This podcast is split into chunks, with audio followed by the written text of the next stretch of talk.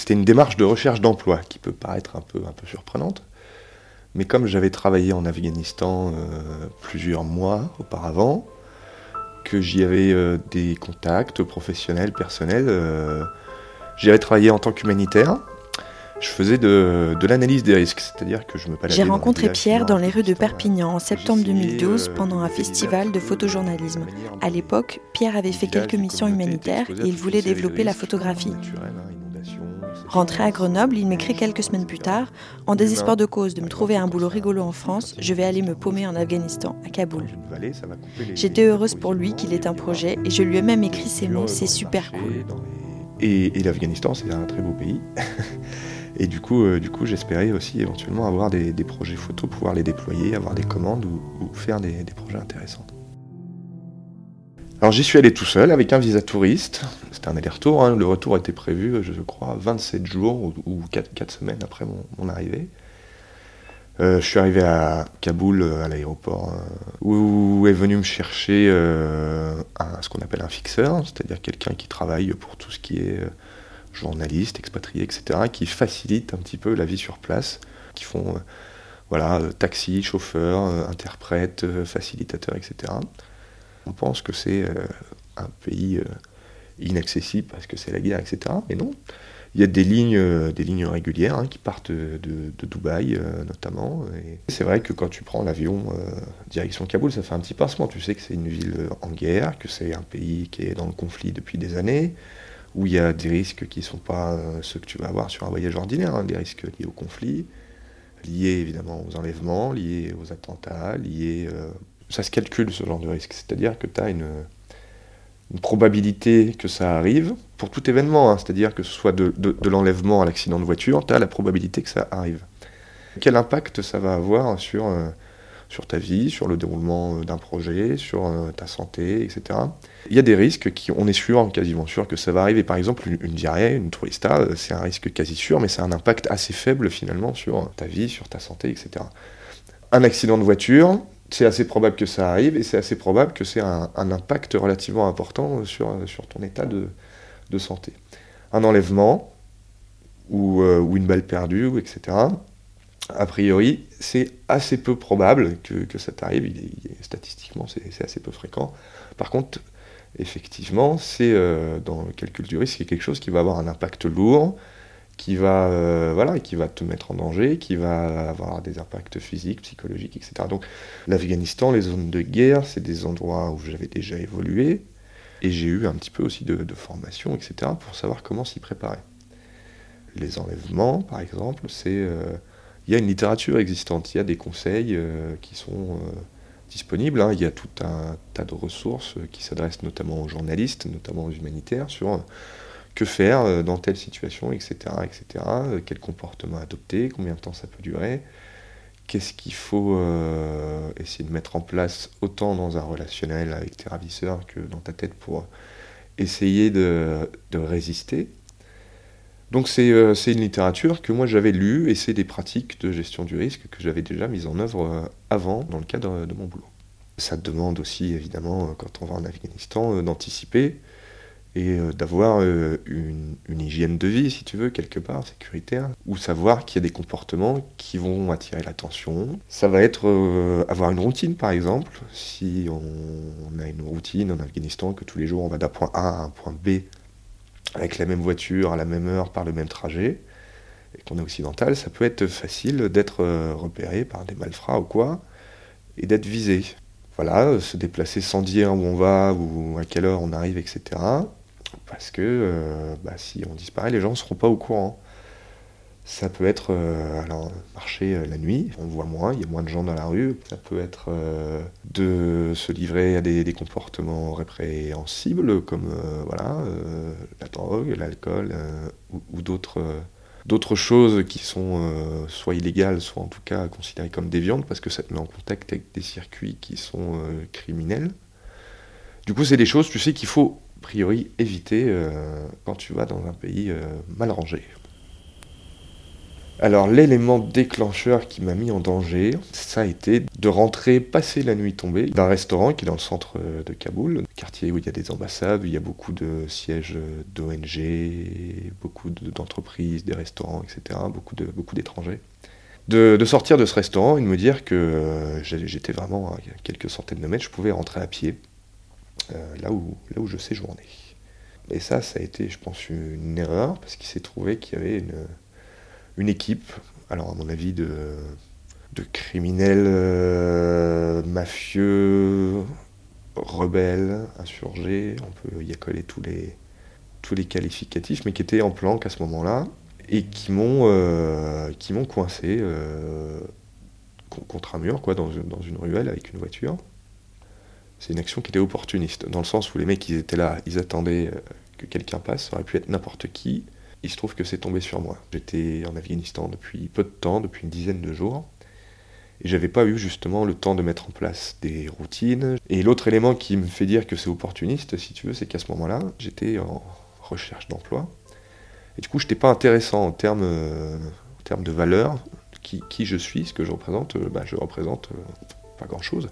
Je ne suis pas diplomate, je ne suis pas militaire, je ne suis pas journaliste, je ne suis pas salarié d'une organisation ou d'une entreprise, je, ne représente personne, si tu veux. Donc j'ai pas de valeur euh, diplomatique ou j'ai pas beaucoup de valeur d'échange. Euh, et c'est pas intéressant de me kidnapper en fait.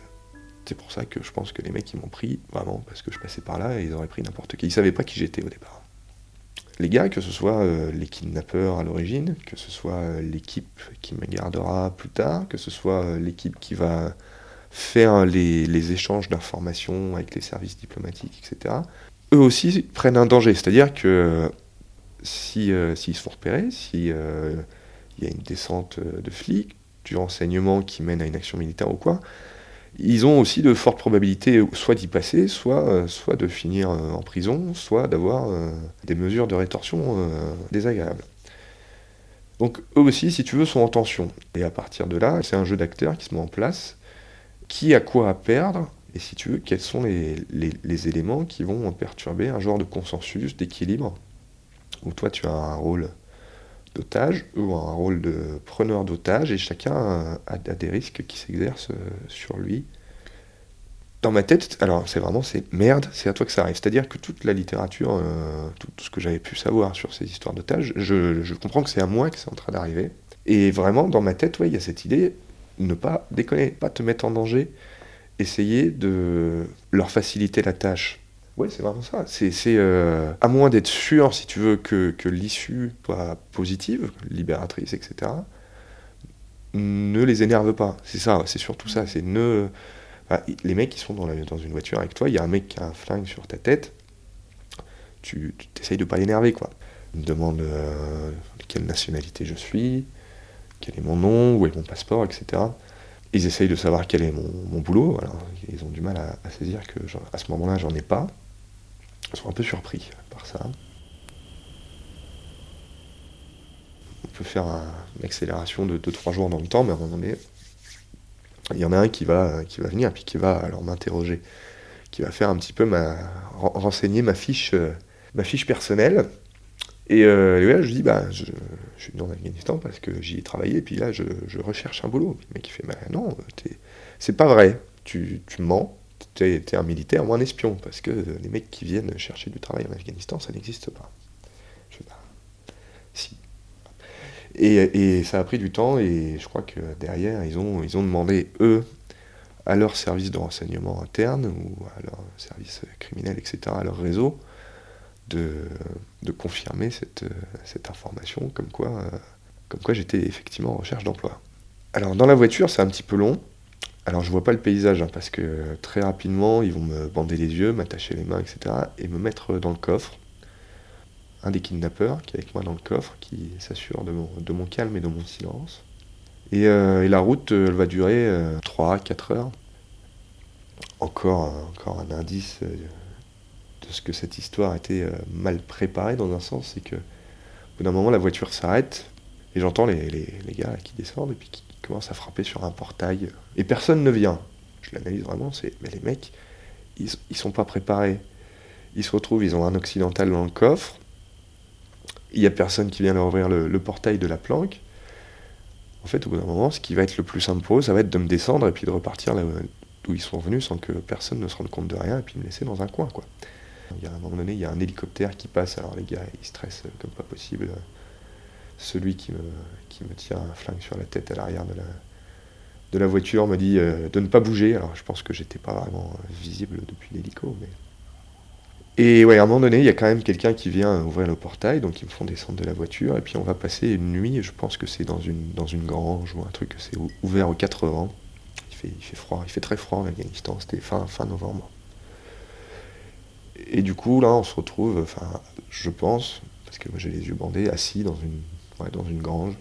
Où le gars m'explique, bon, euh, écoute, euh, t'inquiète pas, euh, on va pas te tuer, c'est pas L'islam, c'est pas tuer les gens, etc. Dans, quelques jours, ne t'inquiète pas, la même équipe que celle qui t'a enlevé ce soir te ramène à Kaboul.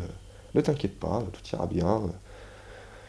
Quand je leur demande qui sont, c'est les talibans, c'est Al-Qaïda, etc. Ils me disent on est, on est, on est Al-Qaïda.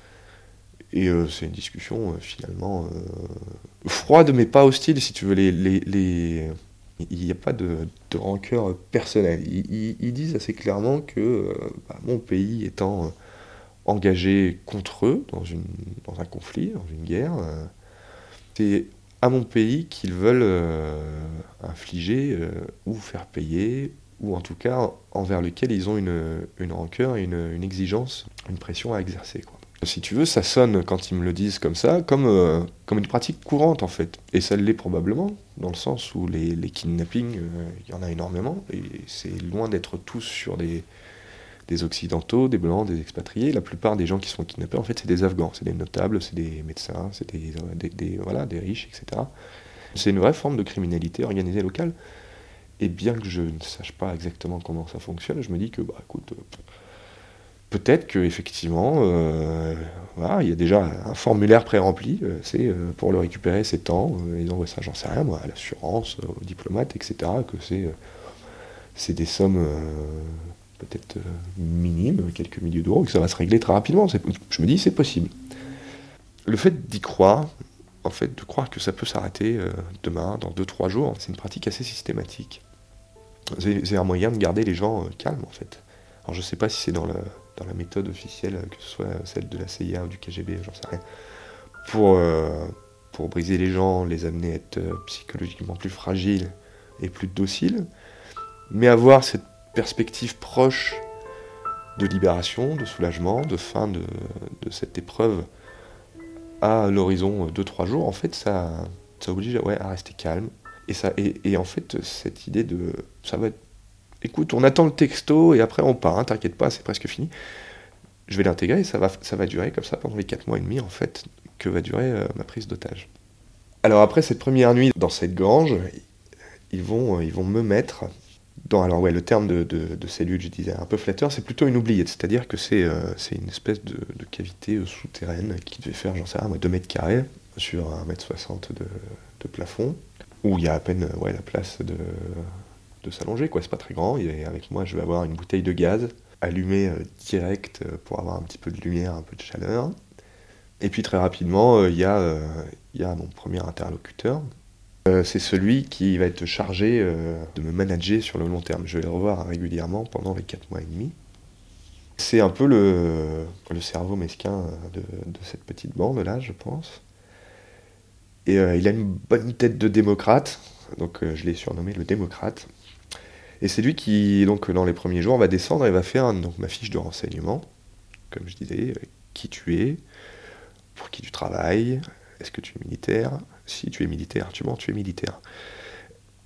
Euh, d'où tu viens, qui sont les membres de ta famille, qui tu connais en Afghanistan, etc. etc. Il va y avoir euh, tout un processus de fouille de mes affaires, de moi.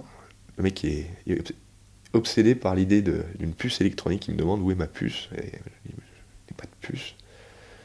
Il pense, il pense vraiment que je suis un espion avec euh, un, traceur GPS euh, implanté sous la peau. Puis au passage, il va euh, donc m'enchaîner au fond de cette oubliette. Il va me piquer mes chaussures. il va m'habiller à l'afghane. Il va me, changer, il va me mettre en chaloir camise dans ce premier lieu, je vais y rester une dizaine de jours. Alors à chaque fois, lui aussi, le démocrate, me dit, mais t'inquiète, euh, on a l'habitude, euh, on fait ça tout le temps. Dans une dizaine de jours, deux semaines maximum, tu rentres à Kaboul. Euh. Il me prévient quand même que si, si découvre en, fouillant mon, dossier que je suis un militaire, ils vont, ils vont m'abattre. Mais a priori, je me fais quand même assez peu de soucis dans le sens où j'ai, j'ai, pas de lien avec l'armée. Encore une fois, ça paraît être une, une affaire qui roule, leur petit business d'otage. Hein. Et le mec me le dit d'ailleurs euh, très clairement, c'est nous, on t'en veut pas personnellement. Par contre, si tu nous fais des soucis, on te tuera.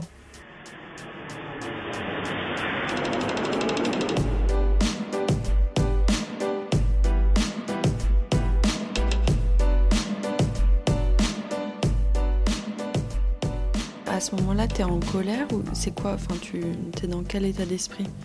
Au-delà de l'analyse de la situation, des risques et tout ça, c'est euh, dans l'incompréhension ou qu'est-ce qui domine euh?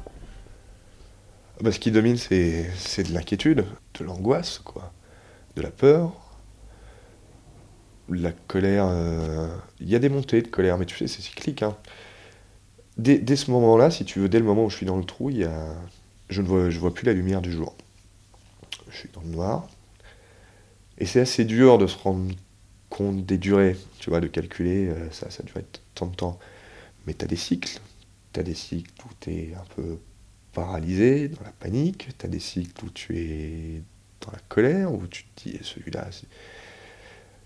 Tu as des cycles où tu es plus dans le, dans le calcul. Tu as des cycles. Et, et, je pourrais pas te dire combien de temps ça dure, quoi, mais ça a tendance à être une pensée un peu spirale où tu te focalises sur un type de pensée, sur ah bah tiens, ils vont m'abattre, et puis ça va se passer comme ça, et puis euh, ça va durer tant de temps, mais qu'est-ce qu'ils vont faire de mon corps, et qu'est-ce que. comment il va être amené mes parents, où est-ce qu'ils vont me retrouver, etc., etc. Puis après, tu vas changer, tu vas dire mais il faut que je les bute, tu vas partir dans un truc de colère, alors tu vas essayer de trouver. Euh, moi, il y avait des cailloux au sol, donc j'ai essayé de trouver un gros caillou pour essayer de péter la gueule euh, du gars, du prochain qui allait descendre pour pouvoir euh, m'enfuir, etc. Dire, mais je vais, je vais, voilà, penser. Tu avais déjà cette idée de fuite?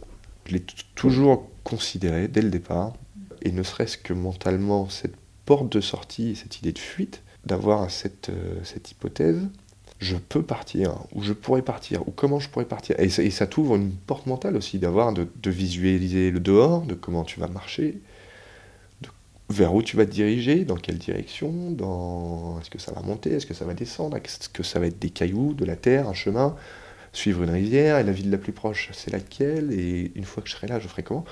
Donc ouais, ça te permet aussi de te, bâtir le monde du dehors.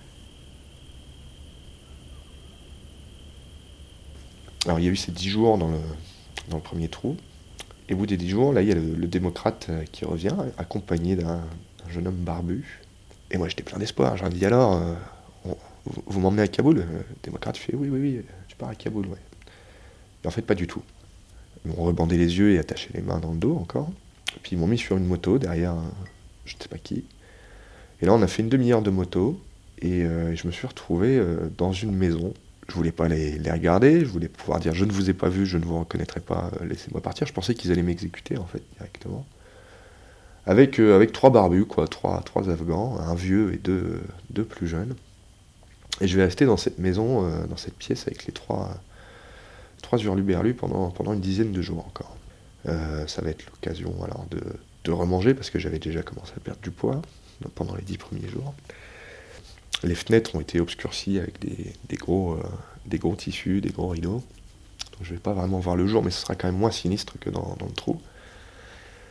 Et c'est un moment où je vais être, euh, tu en relation assez proche avec ces trois bonhommes.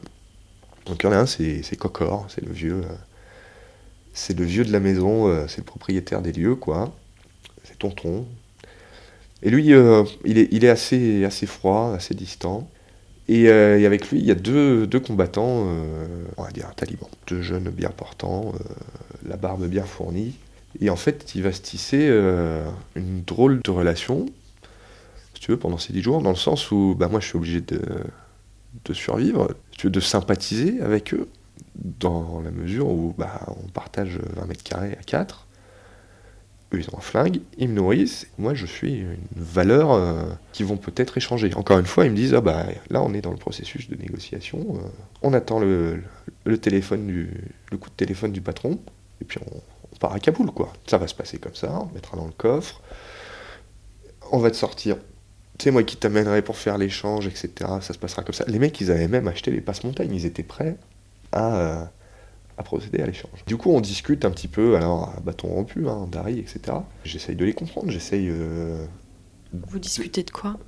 Ah, On discute de pourquoi, euh, pourquoi les Occidentaux sont en Afghanistan, quel est, euh, quels sont leurs idéaux politiques. On parle de, du commandant Massoud, on parle de la place des femmes, on parle de, musique, on parle de Barack Obama, on parle de nourriture, de quoi on parle. C'est euh, et souvent quand je parle de cette période, les gens ils, te sortent comme ça, c'est euh, c'est le syndrome de Stockholm. Et en fait non, pas du tout. C'est-à-dire que c'est euh, sympathiser avec eux, c'est en quelque sorte, euh, c'est prendre une, assurance que les mecs, ils, ça va pas être sur un coup de tête froid et, euh, et réfléchi. Ils vont, ils vont pas te descendre juste comme ça. Quoi. Si, si tu as tissé un minimum de lien avec eux, c'est euh, en fait c'est une garantie minimale, certes, mais de, de, sécurité. Il y a un peu de confort. Par exemple, euh, si tu sympathises, les mecs qui vont te te donner un peu plus à manger, te donner euh, peut-être plus de sucre euh, dans ton thé, ils vont te filer euh, des clopes, ils vont, voilà, ils vont t'attacher les mains moins serrées.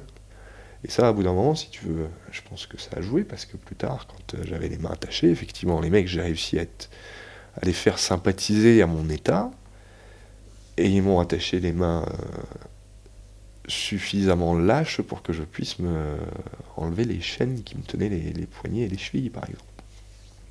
Mais est-ce que tu gardais toujours une distance? C'est-à-dire que quand vous parliez de politique, j'imagine que tu devais te dire que chaque mot euh, devait être pesé, ou alors tu étais plutôt euh, dans un... Enfin, on peut pas lâcher prise quand on discute dans ces conditions.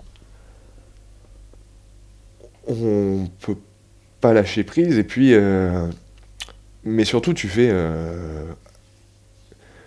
tu fais l'effort, si tu veux, de, comprendre comment conçoivent la chose. C'est vrai que pour euh, des mecs euh, qui savent pas forcément euh, lire, écrire, qui n'ont pas accès à une information libre, qui sont engagés ou impliqués ou pris dans une situation de conflit qui dure quand même depuis plusieurs décennies, qui ont vu le statut et le niveau économique de leur pays baisser, qui ont vu euh, leurs proches, leurs frères, leurs femmes voilà, mourir à cause du conflit, qui voient des troupes étrangères qui voilà, qui, qui font de l'ingérence dans leur pays, qui voient euh, une structure politique un petit peu hors sol être validé par des institutions internationales et un président afghan qui, est, qui a mis en place, euh, en tout cas vu de leur point de vue euh, par, par des puissances étrangères, tu comprends que les mecs, enfin tu conçois, tu comprends que les gars ils s'engagent dans une forme de lutte armée, de guérilla, etc. Il y, a, une distance qui est assez fine entre, euh, entre un guerrieros, un terroriste et un résistant finalement. Hein. C'est et encore une fois, ils m'en veulent pas personnellement, ces gars-là. Donc, euh, donc on arrive quand même à discuter euh, d'un peu assez, assez librement.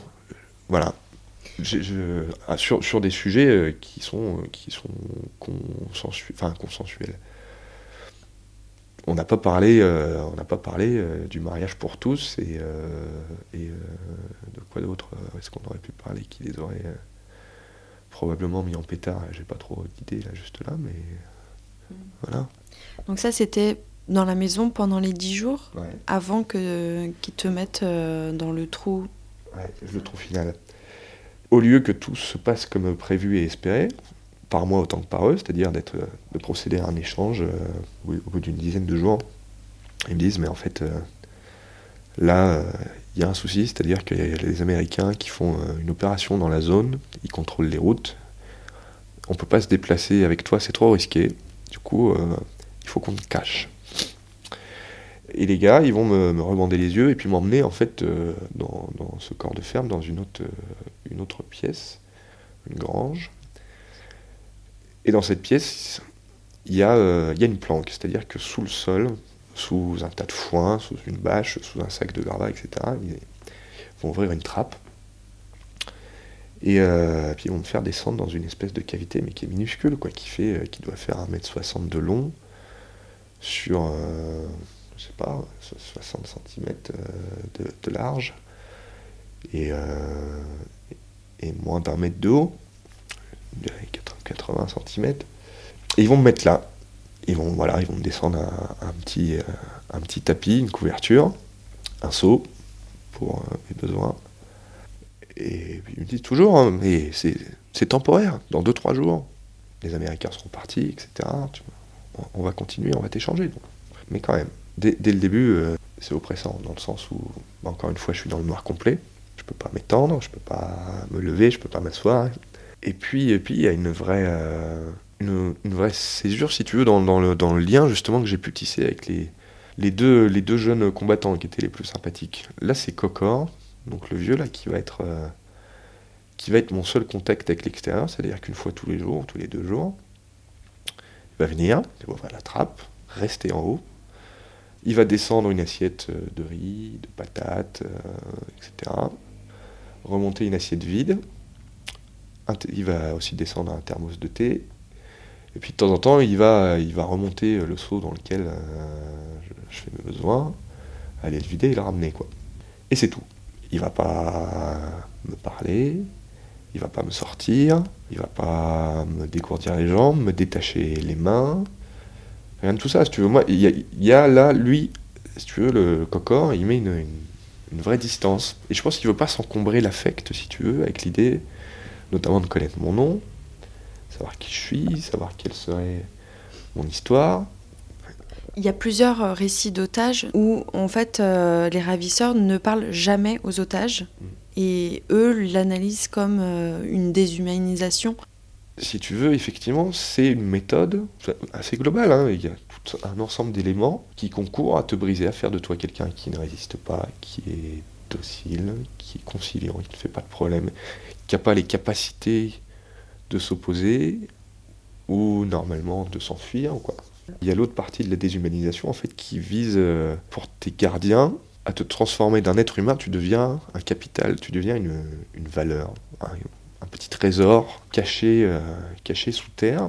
Et c'est plus quelqu'un, c'est une valeur, c'est un capital. C'est comme euh, une vache ou une plante verte ou un lingot d'or que juste tu vas l'arroser pour que ta plante ou ta vache ou ton, ton capital ne meure pas, parce qu'il a moins de valeur une fois mort de ce côté, tu, n'es plus qu'un capital, c'est extrêmement dur pour toi, et pour eux, c'est beaucoup plus facile. S'il faut qu'ils se débarrassent de toi, s'il faut qu'ils te butent, s'il faut qu'ils te, torturent, s'il faut... Ils veulent pas savoir que tu t'appelles Pierre ou Margot, ils veulent pas savoir que tu as tel âge, que tu as une maman, que tu as des frères et sœurs, etc. Moins ils en savent, plus c'est confortable pour eux. Si, toi, tu es un être humain, enfin, ce qu'ils font là, tu, ne tu peux pas le faire décemment à un autre être humain. Tu es obligé, obligé, si tu veux euh, garder quelqu'un dans le noir, si tu veux le torturer, si tu veux le buter, tu es obligé de le priver, pour toi, ton confort intellectuel, tu es obligé de le priver de sa condition d'humain.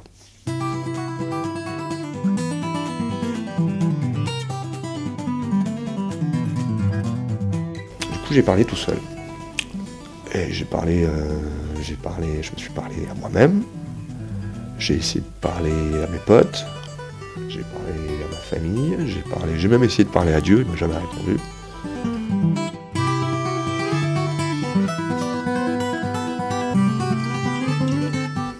Euh, j'ai eu des petits dialogues intérieurs, euh, voilà, je me suis raconté ma vie, j'ai essayé de me, raconter euh, des histoires, j'ai essayé de reconstruire des romans, des poèmes, des, beaucoup de chansons, la chanson française où il y avait cet exercice euh, un petit peu mémotechnique, c'est-à-dire des, paroles de chansons euh, comme Brassens ou quoi que j'avais oublié et que j'ai euh, reconstruit voilà, avec la mémoire et ça m'a permis à la fois de, travailler cette oralité, de me faire un peu de musique, et puis de me rattacher aussi à des, souvenirs plus heureux. Est-ce que tu peux me raconter comment tu t'es enfui? Les, quatre premiers mois ont toujours assuré, mais c'est pareil, ça fait partie d'une méthode pour te garder calme, docile, etc. On ne te tuera pas. Au pire, on te gardera 30 ans, tu deviendras l'un des nôtres, on te laissera pousser la barbe, tu viendras combattre les Américains, etc. Mais, m'ont toujours dit, on ne te tuera pas. Clairement, leur intérêt, si tu veux, toujours dans ce calcul des risques, c'est de te garder en vie. Sauf qu'arrive euh, fin mars, je crois que c'était le 28 mars, où euh, ils me font sortir du trou. Puis là, il y a le démocrate qui est là. Et en fait, il fait une vidéo de preuve de vie. C'est-à-dire, euh, il me filme avec son téléphone. J'ai L'idée, c'est tu es à l'écran et tu prouves qu'il est telle date et que tu es encore en vie. Et ça permet de relancer les, négociations, de donner euh, une assurance au, service de renseignement que, qui bosse pour quelqu'un qui a envie et pas pour un cadavre.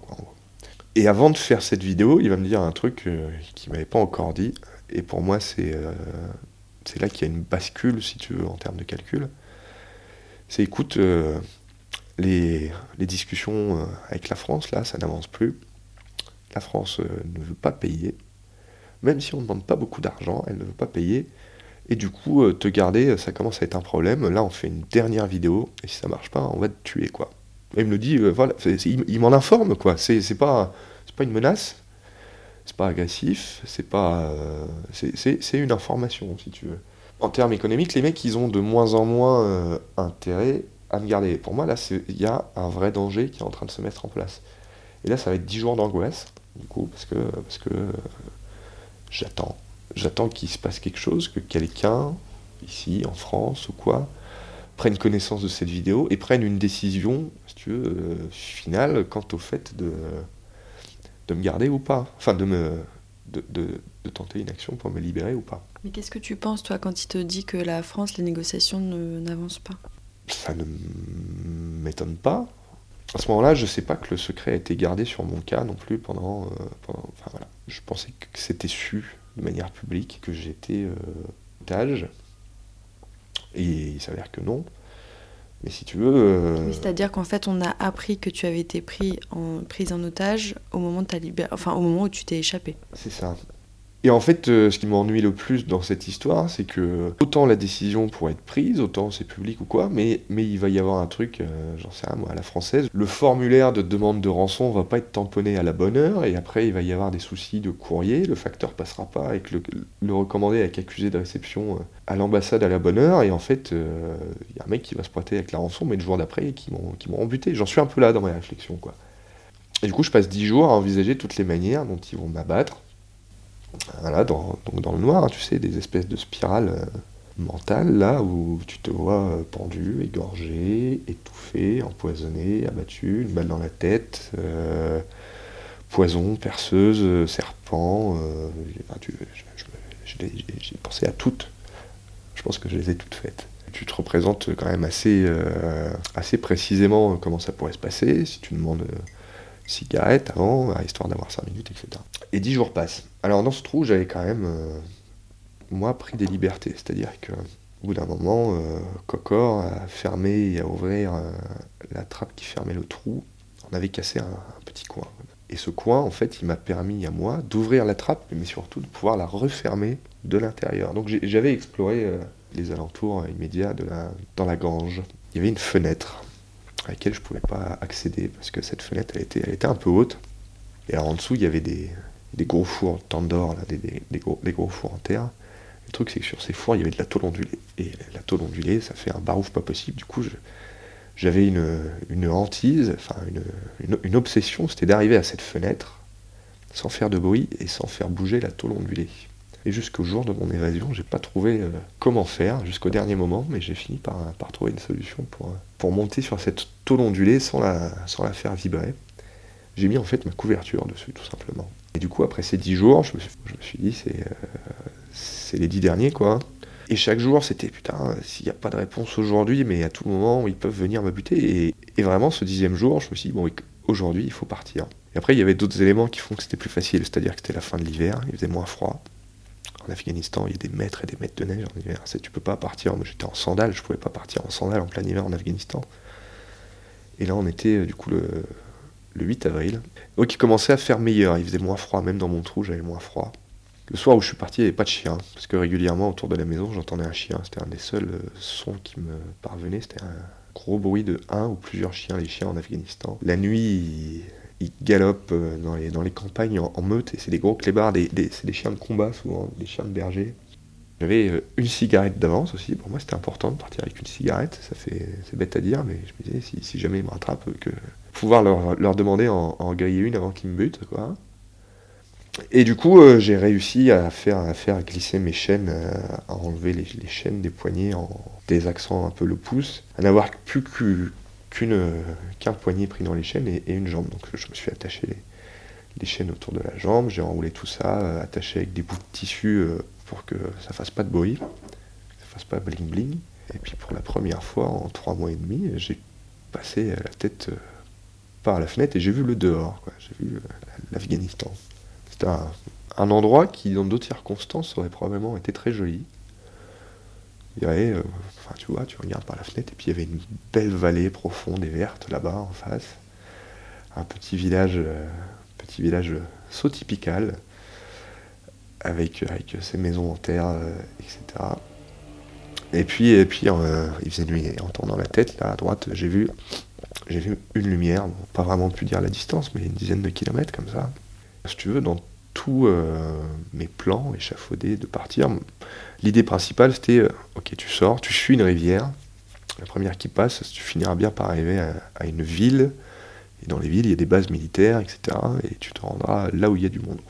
Donc euh, j'ai marché vers la lumière. Tu as une sensation à ce moment-là de, de liberté. Déjà, tu as la sensation d'avoir quand même euh, enfumé des mecs qui t'ont gardé dans un trou pendant 4 mois et demi. Tu as une petite satisfaction personnelle quand même de se dire j'ai gagné contre l'équipe des talibans. Il fait nuit, il fait bon, la nuit est, agréable. Je suis dehors, putain, je suis dehors. J'ai pas, pas euh, pas vu le jour en 4 mois et demi. Et là, là, je me fais une petite rando de nuit il y a des cours d'eau, c'est le printemps, tu vois que les, champs sont irrigués. Voilà, c'est super agréable en fait. J'ai mon thermos de thé avec moi, donc à un moment donné, je m'arrête et puis je me fais un petit thé en contemplant euh, la campagne afghane, en fixant toujours cette lumière là qui a à rejoindre au bout de la vallée. quoi. Le moment un peu craignos, c'est le moment où je passe un checkpoint. Alors le checkpoint, il y a deux mecs euh, au bord d'une route dans la nuit avec des frontales et puis, une barrière. quoi ça, m'ennuie parce que je sais pas pour qui ils roulent. Donc je sais pas si, en gros, euh, si c'est des, brigands ou si c'est des, des, gens qui vont m'aider si je vais les voir. Donc le, checkpoint, je le passe, je le passe en rampant euh, à, quelques dizaines de mètres du, point de barrage. Et là, je tombe sur des chiens, saloperies de clébards, euh, qui vont me marquer, ils vont aboyer comme ça pendant 20 minutes. Donc tout ce que j'ai à faire à ce moment-là, c'est de m'asseoir et puis, puis d'attendre que, que, ça passe, quoi, parce que je vais pas me mettre à courir, ils sont plus en forme que moi. Puis au bout d'un moment, euh, le, le, garde au checkpoint les siffle et, et, il vient même pas voir ce que ces chiens ont levé comme, comme lièvre. Ce qui n'est pas une, une, marque de professionnalisme euh, très appliquée. C'est le moment un peu délicat, mais du coup, euh, et puis après il y a des barbelés, etc. Donc je vais repasser le checkpoint. Mais toujours est-il que cette nuit, donc après, moi je pense que je suis parti le soir vers, vers 11h, un truc comme ça, et je suis arrivé aux petites lueurs, à la première prière, quoi, tu sais, quand il y a le. C'est l'aurore qui, qui rosille les ciels au-dessus des montagnes d'Afghanistan, tu as les premiers appels à la prière, et enfin je suis arrivé dans un patelin qui s'appelle Maidanchar, effectivement, il y a deux bases militaires. Il y en a une américaine, c'est celle où il y avait la lumière, mais c'est pas celle où je vais arriver finalement, parce qu'elle est un peu plus loin sur les hauteurs. Moi je vais je vais arriver devant euh, un, cantonnement, quoi. C'est-à-dire, tu as un grand mur d'enceinte avec, avec des, des miradors et tout, et puis, je, m'approche. Puis je regarde, j'essaye de voir ce que c'est euh, ce truc-là, euh, et, là, il y a les, plantons qui me voient, et puis qui commencent à me parler en afghan, demandent qui je suis, où je vais, et tout, et puis à, à, me braquer, en fait. Parce que dans cette histoire, en fait, j'ai 4 mois et demi de barbe, je suis habillé à l'afghan, en chaloir camise. Je suis, suis pas propre, je suis pas lavé depuis 4 mois, je suis avec mes vieilles tongs. Et en fait, j'ai la, la, dégaine du, du, mec euh, instable, quoi. Du taliban instable. Et, euh, et, et, les, et, les, plantons sont ultra méfiants en fait. Ils, me braquent et quand je, lève les mains, que je leur mets chaîne, ils me croient pas. Alors ils me fouillent, etc. Ils me font asseoir sur le côté. Moi, à ce moment-là, d'une manière, je sais que j'ai déjà un petit peu gagné mon pari, dans le sens où tout de suite, ça fait du buzz. Enfin, du buzz, j'entends mec qui va en parler à son collègue, il y a toute la base militaire qui commence à défiler derrière le portail, à regarder qui c'est ce mec-là, assis, etc. Tu vois, ça, parle, ça fait du bruit dans, dans les grandes oreilles, et pour moi, c'est un enjeu, c'est de faire du bruit que ça arrive à un moment donné, par écho, par répétition, par la rumeur, jusqu'aux oreilles des services de renseignement. Et puis, euh, et puis arrive euh, un interprète avec un général, et puis un autre général qui se garde devant. Moi, je, moi, je, suis, euh, je suis encore dans ma petite, dans ma petite rando, mais je suis posé avec, mon thermos de thé. Je regarde tous ces gens-là qui s'agitent. Je tape des clopes au, planton aussi. Et puis au bout d'un moment, donc, ils me font quand même rentrer dans la base, ils un interrogatoire. Et puis là, il y a un truc quand même, c'est les mecs pensent que je suis un taliban. C'est-à-dire qu'il y a un, mec qui m'interroge, alors calmement, hein, c'est pas, pas l'interrogatoire à, coup, d'annuaire, hein, c'est, très poli. Et à côté de l'interprète, il y a un mec qui est persuadé que je suis un taliban, c'est un vieux. Mais bon, et, je trouve ça quand même assez. Euh, je suis excédé, quoi. Que les mecs, je, me suis fait chier à, à, pendant 4 mois et demi, je m'évade. Je viens, en plus, je leur propose de les ramener où j'étais, c'est-à-dire que je leur propose venez, je vous emmène, je vous refais le trajet en sens inverse, et puis vous pouvez choper les mecs. Il dit non, non, non, euh, pour l'instant on t'interroge, etc. On est sûr que t'es un tel, ça me met hors de moi. Ça dure, euh, ça dure cette histoire 3, 3, 4 heures, et puis au bout d'un moment, il y a quand même un général qui revient.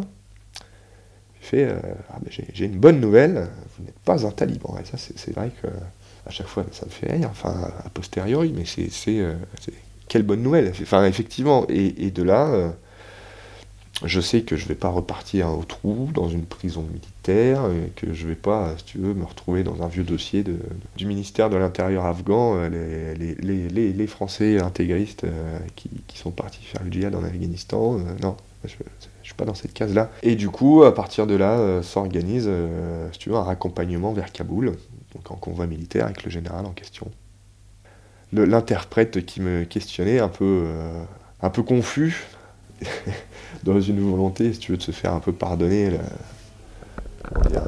fait de m'avoir interrogé, quoi. Il me demande ce qui me ferait plaisir, et moi, tout ce que je trouve à lui répondre, c'est une paire de chaussettes propres. Voilà, pouvoir changer de, chaussettes euh, après 4 mois et demi, c'est le, premier des soulagements, passer la tête sous l'eau et changer de chaussettes. Et voilà, et on me raccompagne du coup à Kaboul, euh, et puis on arrive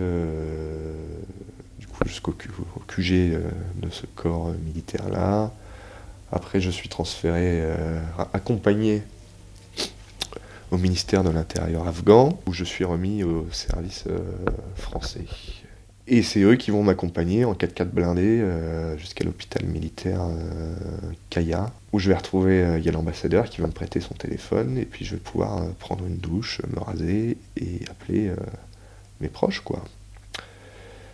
Euh, qui en fait euh, ne sont pas au courant parce que jusqu'à ce moment-là, mon identité n'est pas confirmée. Il y a une rumeur qui dit qu'il y a un otage, etc., euh, qui se serait évadé, mais jusqu'à ce que je sois entre les mains, si tu veux, des services français, il n'y a rien de confirmé. Donc c'est moi qui appelle ma mère et qui lui dit Maman, je, je, suis libre, quoi.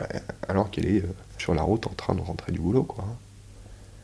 Parce que ta mère, elle n'avait pas de nouvelles, elle pensait quoi? Ma mère, elle pensait, elle en attendait des nouvelles. Elle a eu quelques vidéos de preuves de vie. Et la première a été un soulagement. Mais donc elle savait que tu étais prise en otage parce que, parce que dans un premier temps, elle ne le savait pas. Il y a eu toute une période assez longue, de plus d'un mois, où en fait il ne savait pas si j'étais mort, vivant, si j'étais euh, parti dans un road trip avec mon téléphone éteint en fin fond de l'Afghanistan, il n'y a pas de réseau avec euh, pas qui si j'avais, euh, si j'étais malade, si j'étais à l'hôpital, si j'étais dans un caniveau euh, abattu euh, pour, j'en sais rien, moi, par un dealer d'héroïne, ne savait pas. Et, et, le fait d'avoir cette confirmation que j'étais otage, si tu veux, c'est un genre de soulagement. Ah bah, il est vivant.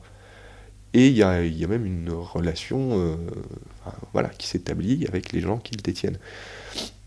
Donc au départ, ça a été un, soulagement. Après, après, ça a duré 4 mois et demi et c'est une angoisse terrible aussi pour, pour la famille. Et surtout aussi de ne pas pouvoir en parler, de devoir, pour des raisons techniques, garder ça euh, secret. C'est lourd à porter comme secret.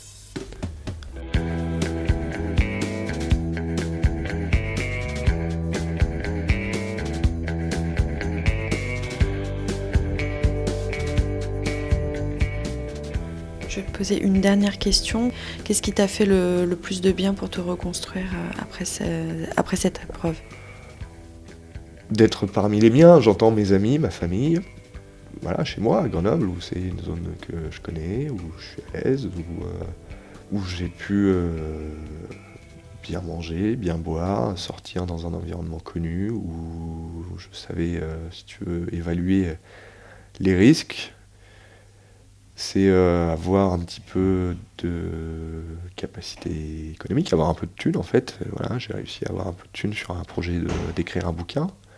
Donc j'ai pu, j'ai pu euh, me louer un appart, j'ai pu euh, avoir une vue sur les montagnes, avoir voilà, de la lumière. J'ai pas fermé mes volets et mes fenêtres pendant des mois.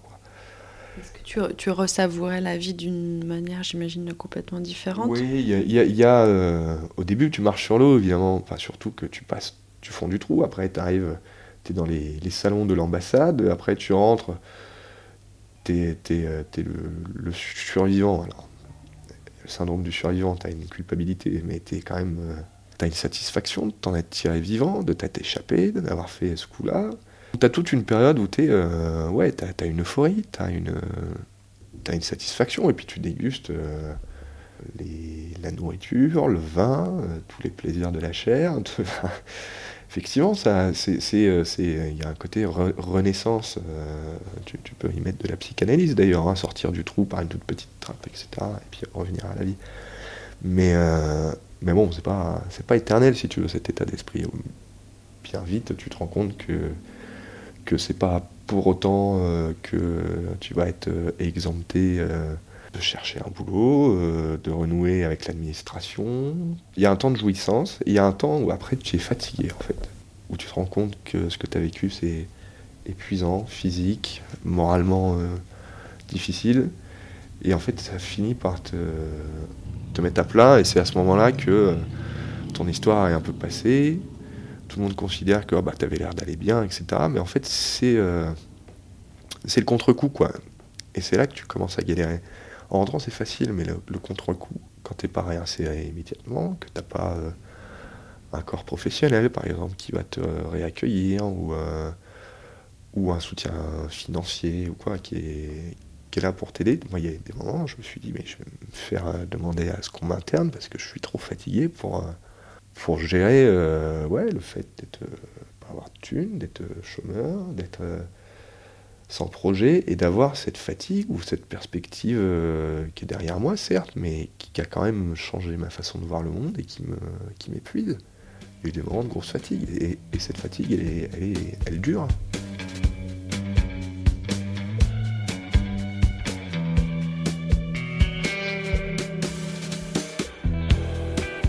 Merci à Pierre Borghi de m'avoir raconté ce récit. Pierre a publié un livre en 2014, 131 nuits otages des talibans, Kaboul Rock Radio, aux éditions First. Vous venez d'écouter le podcast C'est la vie. À bientôt pour un prochain épisode.